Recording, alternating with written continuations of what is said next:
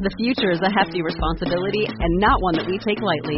But then, taking things lightly has never been what Hefty is about. That's why we've created the Hefty Renew program that turns hard to recycle plastics into valuable resources like park benches and building materials.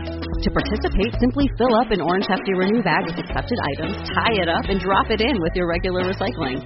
That's it. It's that easy. It's time to rethink recycling with Renew. Particular valued resources may vary by geography. More info available at heftyrenew.com. Episode 147 of the Read to Lead podcast is brought to you in part by cloud accounting software FreshBooks, offering a 30-day unrestricted free trial. To claim it, just go to freshbooks.com slash read to lead and enter Read to Lead in the How Did You Hear About Us section.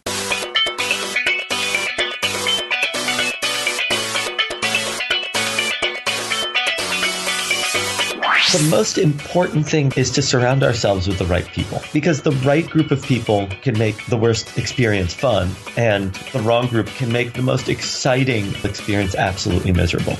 Welcome to the Read to Lead podcast with Jeff Brown. Jeff believes that if you desire to achieve true success in business and in life, then consistent and intentional reading is a must. The Read to Lead podcast will not only help you narrow this ever important reading list, but also bring you key insights and valuable feedback from some of today's most successful and inspiring authors. And now, here's Jeff. Hello there. So glad you're here. Welcome to the podcast that is dedicated to your personal and professional growth. We talk about things like leadership, of course, but also personal growth, productivity, career, business, marketing, sales, entrepreneurship, and more. It's personal growth that's getting the emphasis today as we talk about a book called The 2 a.m. Principle Discover the Science of Adventure. And we're joined in just a moment by the author of that book. His name is Jon J O N Levy, L E V Y. And I plan to ask Jon about how he defines adventure and why he feels it's a pursuit everyone should consider, the key stages necessary for any worthwhile adventure, ways to bring a new level of adventure to your next date night, and you can rest assured I'll be taking notes, and a whole lot more. And enjoying and planning even more of those date nights gets a whole lot easier when you're not bogged down in the minutia of work. And that's one of many reasons why I recommend cloud accounting software FreshBooks. Not only have I been a loyal user of FreshBooks since about 2009, they've been loyal to the podcast, having sponsored it since the spring of this year and just recently committing to 2017. So we're excited about that. And I'm excited about the fact that FreshBooks has been redesigned from the ground up and custom built for exactly the way you and I work. And I honestly believe it to be the simplest way you can be more productive, more organized, and ensure that you get paid faster from your clients. And the all new FreshBooks is not only very, very easy to use, it's packed full of some pretty powerful features. You can create and send professional looking invoices in less than 30 seconds. You can set up online payments with just a couple of clicks and get paid up to four days faster, like I was hinting at a moment ago.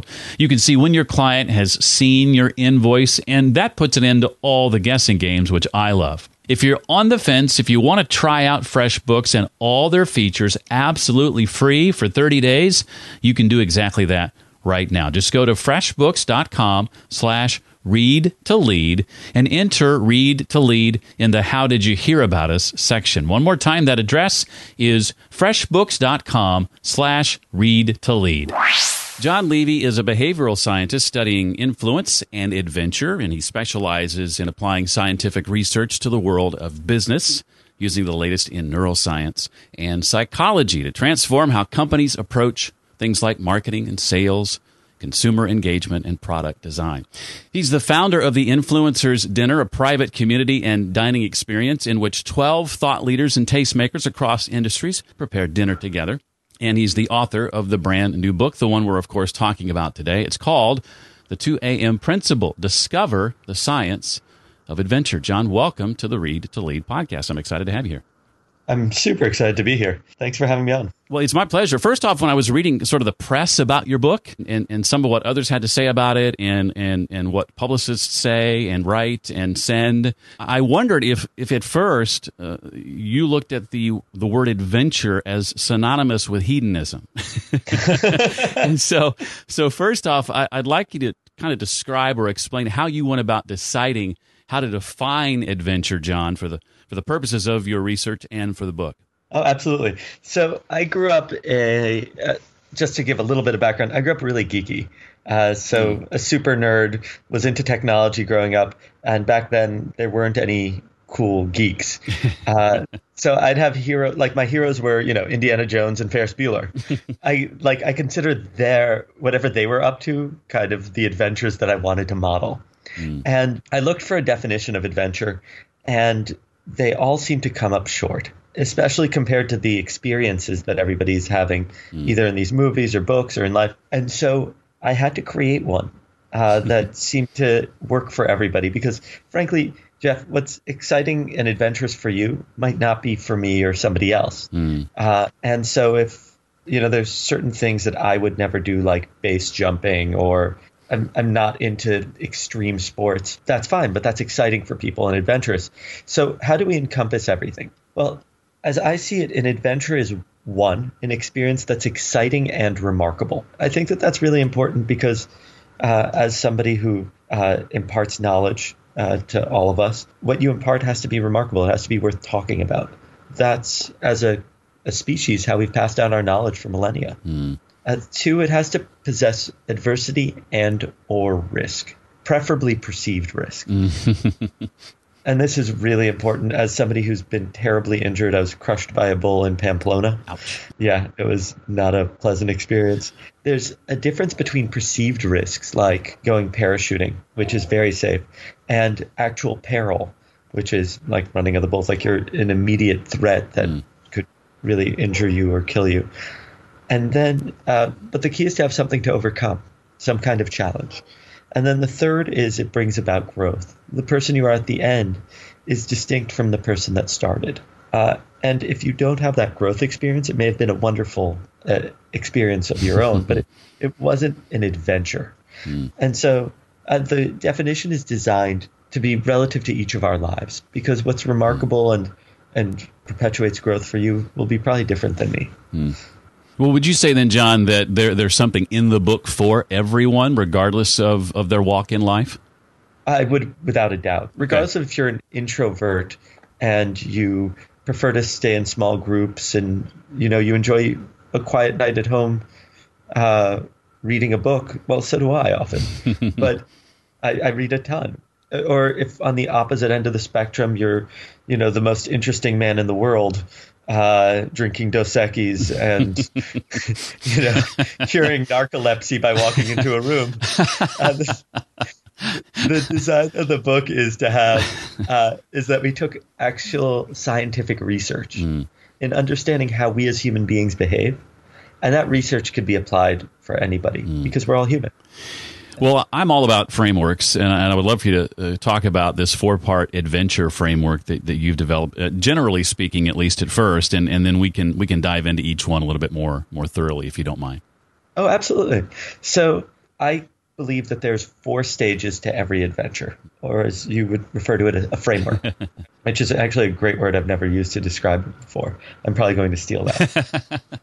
so the four stages are establish, where you put the right elements in place so that anything can happen. So you get the right people together, you pick a location, you set, you know, all the basics. Then uh, the second stage is push boundaries. You cross some kind of social, physical, or emotional boundary. You have to grow, and this is your opportunity to do that.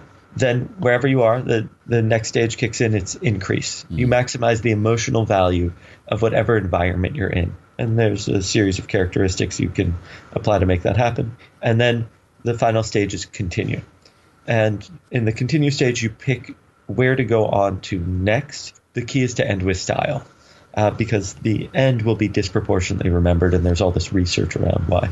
So you either loop back through and you continue looping, or at some point the key is to end on a really positive note. And I like that the first letter of each of these spells the word epic. Very clever, very clever. Thank you. I had to, I literally went through about 50 different letter combinations to try to fi- figure out something that would actually make sense for a book on adventure. It took forever. I can imagine. I love it though. So stage one is establish or putting the right elements in place, as you mentioned. Uh, and you hinted at some of these, but what exactly do we have to consider, Jon, to ensure we're doing that? So the most important thing by far, and this is not just for adventure, but for any aspect of our life, is to surround ourselves with the right people. Because the right group of people in an adventure can make the worst experience fun, and the wrong group can make the most exciting, wonderful experience absolutely miserable. Mm. But it goes beyond that. And I think this is uh, when you were asking, is, is there something for everybody? In this case, I looked at research by these two brilliant scientists named Nicholas Christakis and James Fowler. Mm. And the two of them were curious about the obesity epidemic. Is it something that passes to person to person like a cold, which would be very counterintuitive, or is it a percentage of the population, kind of like, you know, Alzheimer's or something? Mm. And what they found was startling. Jeff, if you have a friend who's obese, your chances of obesity increase by 45%. Your friends, so me, somebody who knows you, mm. increases by 25%. That's just startling to me. Yeah. Oh, it's insane. But it keeps going. My friends increase by 10% and their friends by 5%. Mm. And so everything passes through this social network of ours up to four degrees out. But it, this could be happiness, it could be voting habits, smoking, health, anything you could imagine actually passes through our social networks. And so the most important thing you can do is curate the right people. Now, the second most important thing is selecting a location, preferably one that you haven't been to before. And the reason is that your brain actually processes novel and new things in a different way. Mm. And it entices us when we're exposed to something new and novel to explore so that we can understand it. Our brain literally goes into a state where it's trying to absorb new memories and create new neural pathways. and so it's important to get out and explore new places. The next two characteristics kind of go in, in tandem. I believe that it's important to have a mission, an underlying goal, mm. because it will guide the group and will drive behavior even through lulls and low points. But it'll also get outsiders involved to support you. And then paired off with that mission would be a set of constraints. So if your goal is to go grab drinks, that's not that interesting. It doesn't get you out of your comfort zone. Hmm. But if you can't pay for your, any of your own drinks, and that's the constraint you put in place, then you have to get really clever in convincing people to buy you stuff or beating them in pools so that they owe you around. Whatever it is, you get to be really creative. And this is especially important when you don't necessarily have the option to go and explore new places every day. And I think this is lost on a lot of people. It's in the limitations that that creativity flourishes, doesn't it? Yeah, it's it's incredible. If you have all the options in the world, first of all, you're totally overwhelmed. And so by creating these constraints, you have to be really creative in the way that you overcome the challenge. Mm. So let's look at uh, have you ever heard of the six word essay? Yes. So you have to write an essay in six words. It's in the limitations that we become creative or a haiku, right? right? It's when we put new constraints in place, we have to develop new ways to deal with them. And that in overcoming that challenge is where a lot of the fulfillment of the experience comes into play. Mm.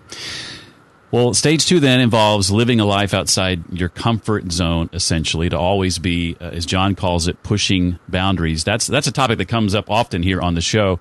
Why do you think, Jon, so many of us are content with the status quo? I think that there's two or three reasons. One is that in order to push our boundaries, in order to grow, we have to be willing to be uncomfortable. And as a culture, we don't applaud people who do the uncomfortable mm. unless they succeed. They're essentially punished for it. They're either made fun of or they get, you know, worse status at work. But if you go out there and fail gloriously, you're going to gain something from that. And so, in general, we don't want to be uncomfortable. Mm. I mean, and it's so easy to be comfortable and pick up a copy of some celebrity covered magazine and watch The Bachelor. I mean, it's just, it's easy, right? Like mm. the, our entire culture is built to support that. Mm. Our cultural conversation is around that. And so I think that those who, of us who want to live exceptional lives have to embrace being uncomfortable and growing and pushing our boundaries and understanding that there might not always be the support that we want to accomplish that. Mm.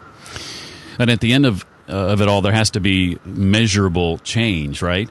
You have to have grown from it. Right. So, you know, how do you measure personal growth? It's tough. But I would say that if you have an expanded capacity or you've learned a critical lesson from the experience, then you've grown. And for me, at least, what's far more important than having an outlandish story and really great memories, because a lot of the time those will fade or be replaced with other crazy stories, is that at the end of the day, you are an expanded person with greater capacity. So when I walk into an office to give a presentation, there is nothing that could possibly intimidate me as much as that bull did. and nothing that's going to be nearly as uncomfortable as when I went to Antarctica and set my trip's swim record in zero degree water. Mm. So, because I've just had an expanded capacity. And if you look at the top people across business or uh, in social situations, they're I, I don't want to call it calloused, but they're they've just been through it, and so they know how to handle things with grace. They know how to uh, take pressure and how to handle clients and and employees and all that because they've weathered the storm. Right. You know, I've I've tried to stretch and challenge myself in, in a similar way. Um, I do a fair amount of public speaking, in in that used to be something that I didn't like to do. That made me very nervous, uh, despite the fact that I've spent you know two and a half decades in radio talking to thousands every morning. But being in, in front of a live audience was a was a different animal entirely. And, and, early on i put myself in front of an audience of, of thought leaders and people i admired greatly and looked up to. And i thought if i can get through that if i can speak to that audience and hold my own then i can i can speak to any audience. Yeah that's what first of all I applaud you because uh, that's that joke that Seinfeld makes that people are more scared of public speaking than dying. Right. so like you're better off being in the what is it casket than giving the eulogy. Exactly. so uh, I very very much applaud you. I think that that's wonderful, and I think that it's uh, there's a, a, bunch of stuff that I kind of learned while doing research in this book uh, for this book about this kind of stuff, and there's something called the winner effect, and it's really a kind of a funny quirk of animals in general. Mm. So let's say you have a success of some kind uh, your body will fl- flood with testosterone. And as a byproduct, you're prepared for the next battle mm. or challenge. And you have an advantage because you have a higher level of testosterone. And this will keep happening. So, with every additional win, you stack more and more testosterone and giving you an advantage for the next challenge. And so, if you can get even just like a small win, then you can keep stacking those, getting yourself more and more comfortable with larger and larger audiences. Uh, unfortunately, if you get filled with too much testosterone, uh, animals in nature spend too much time in the open and they get hunted, or they get into fights and get killed. Or in my case, what I did was I thought I was invincible with this bull and and it crushed me. Mm. so uh, logic kind of goes out the window. But I think that that's really wonderful. And the key is in doing it in a responsible way so that you don't just throw yourself into an extreme situation, you know, giving a talk in front of 100,000 people and then. You know, it scares you so much that you're traumatized and never want to do it again. exactly. Well, in the third stage, increase or, or maximizing the, the experiential value of the environment you, you're in. Jon, how do the concepts of challenge and surprise and amuse and intrigue all come into play in, in this stage? I, I think the best example is let's say you're at a dinner party with friends or you're mm. out at a bar or taking a hike with a group. What can you do? You have your mission, you have your constraints, whatever they are. But within that, what can you do to kind of liven things up? Because what's natural is that we'll end up chatting in a conversation. But if you want something truly epic, something that continues to push the boundaries of our comfort zone, then how do we accomplish that? Well, you could begin to use challenges to get competition going between the people in the group or with outsiders so that then they get involved.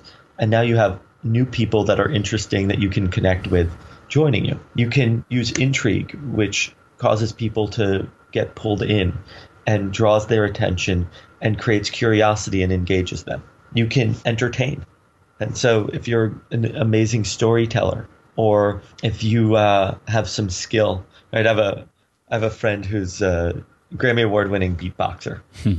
one of the things that we'll do is that when we're in a group, we'll pick a song. And this guy used to be one of the Roots, uh, the legendary band. Ah and uh, he'll beatbox and I'll sing, and it's you know it's super entertaining, but it totally livens things up and it changes the mood in the environment because now everybody's engaged, everybody's participating in the same thing, and then people begin to share their skills, and it just makes it a lot more entertaining. Mm. And uh, it creates an engagement and bonding and a remarkability to the experience that otherwise wouldn't be there. Mm. Well, at the beginning of, of stage four of the book called Continue, there's a great quote that Jon includes from, from Joseph Campbell that says, We must be willing to let go of the life we plan so as to have the life that is waiting for us. Jon, talk about this last stage and how the mindset embodied in that Campbell quote plays into it. I think it's important that whenever we're looking at transitions in general, right, we've maxed out the experience wherever we are. And it's easy to fall into the pattern of going to the same places. Mm. Or, you know, I've bought movie tickets for whatever they cost now, 15 bucks. And so I'm hanging out with a group of people. I'm, my plan is to go to the movies, but I'm having so much fun, or there's the potential to create something extraordinary. Just because that was my plan doesn't mean I should stick to it. Because if you have an opportunity to do something extraordinary, you should say yes. And Fandango will let you change your tickets. will they? Oh, that's awesome. I didn't even know. Frankly, I'm never anywhere long enough to be like, oh, I'm going to go to a theater. so it's, you know, I've, I was, over the summer, I was in 12 countries. I mm-hmm. think, I'm not even sure I saw one film. I, I think it's critical that people don't get caught up with the way that things should be. Often it's expectations and plans. It's great to have them, but it doesn't mean that you have to stick with them. And that you should give yourself the freedom to explore strange and different opportunities, even if they're not even if they're not going to be the most fun in the world. The variety of experiences and being the type of person that says yes to them far outweighs to me the the risks involved. Hmm.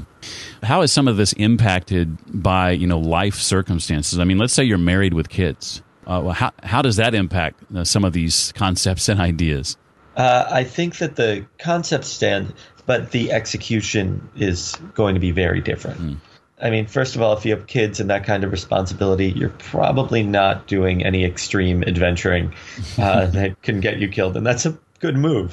and if and if you are, please be very well insured, right. because those kids will need to be taken care of. Uh, that's for sure.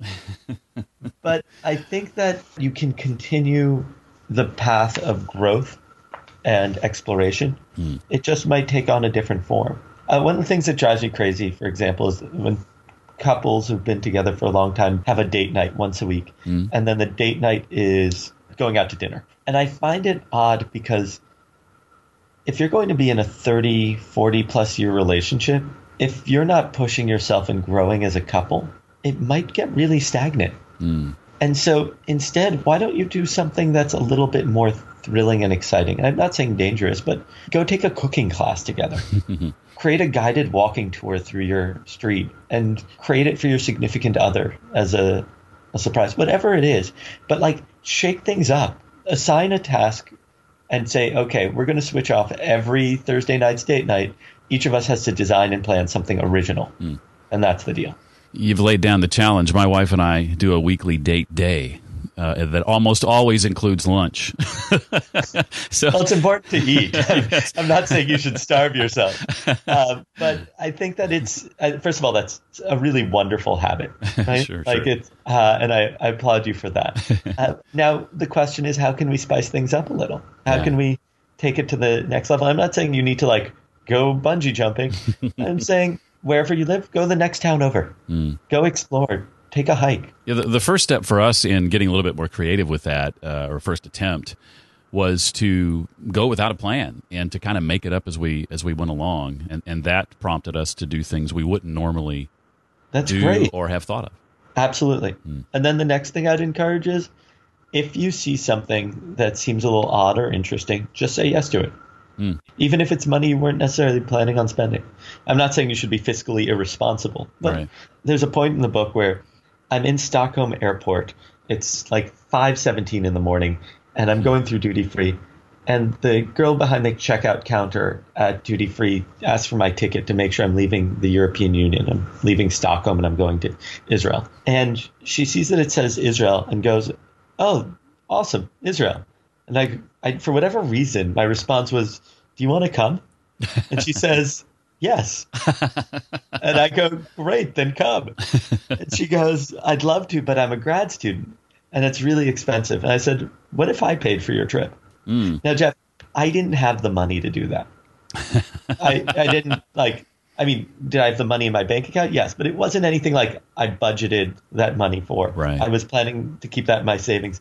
But the moment I said it, like I didn't think when I said it, it was just like something that popped out of my mouth. I knew I wanted to be the person who did it. Mm.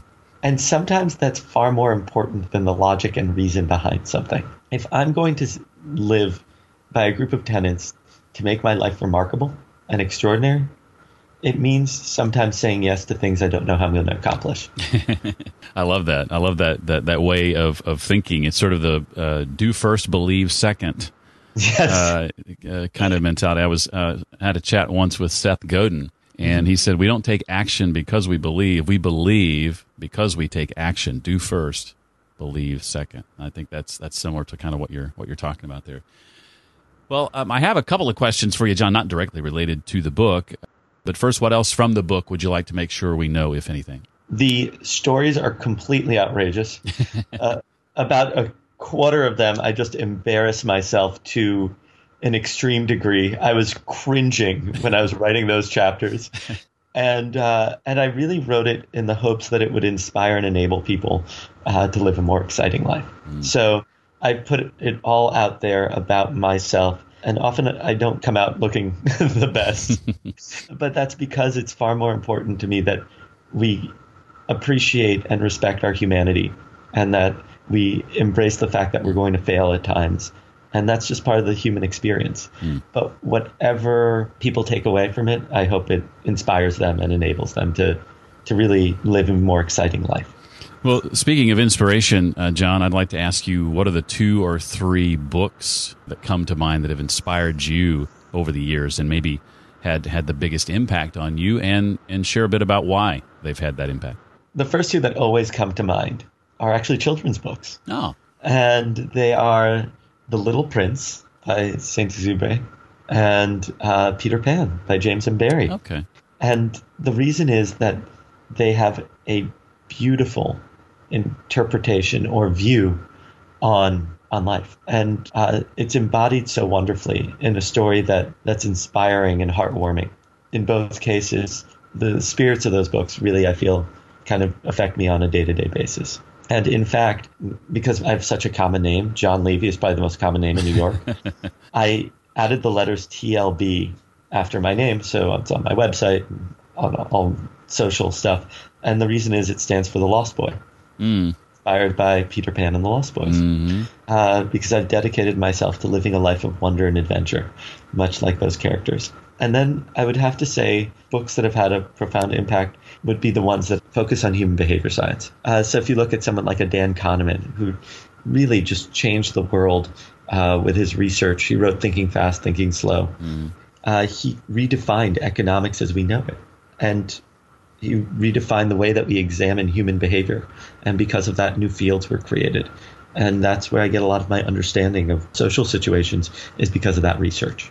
Well, good good recommendations. Uh, we've never had the Little Prince or Peter Pan recommended on the show before, so that's those are firsts. I, I like firsts. well, Jon, let me ask you uh, lastly, what's what's next up for you? I know the book is just out or just about to come out. What what are you and your team working on now that that you're excited about and looking forward to?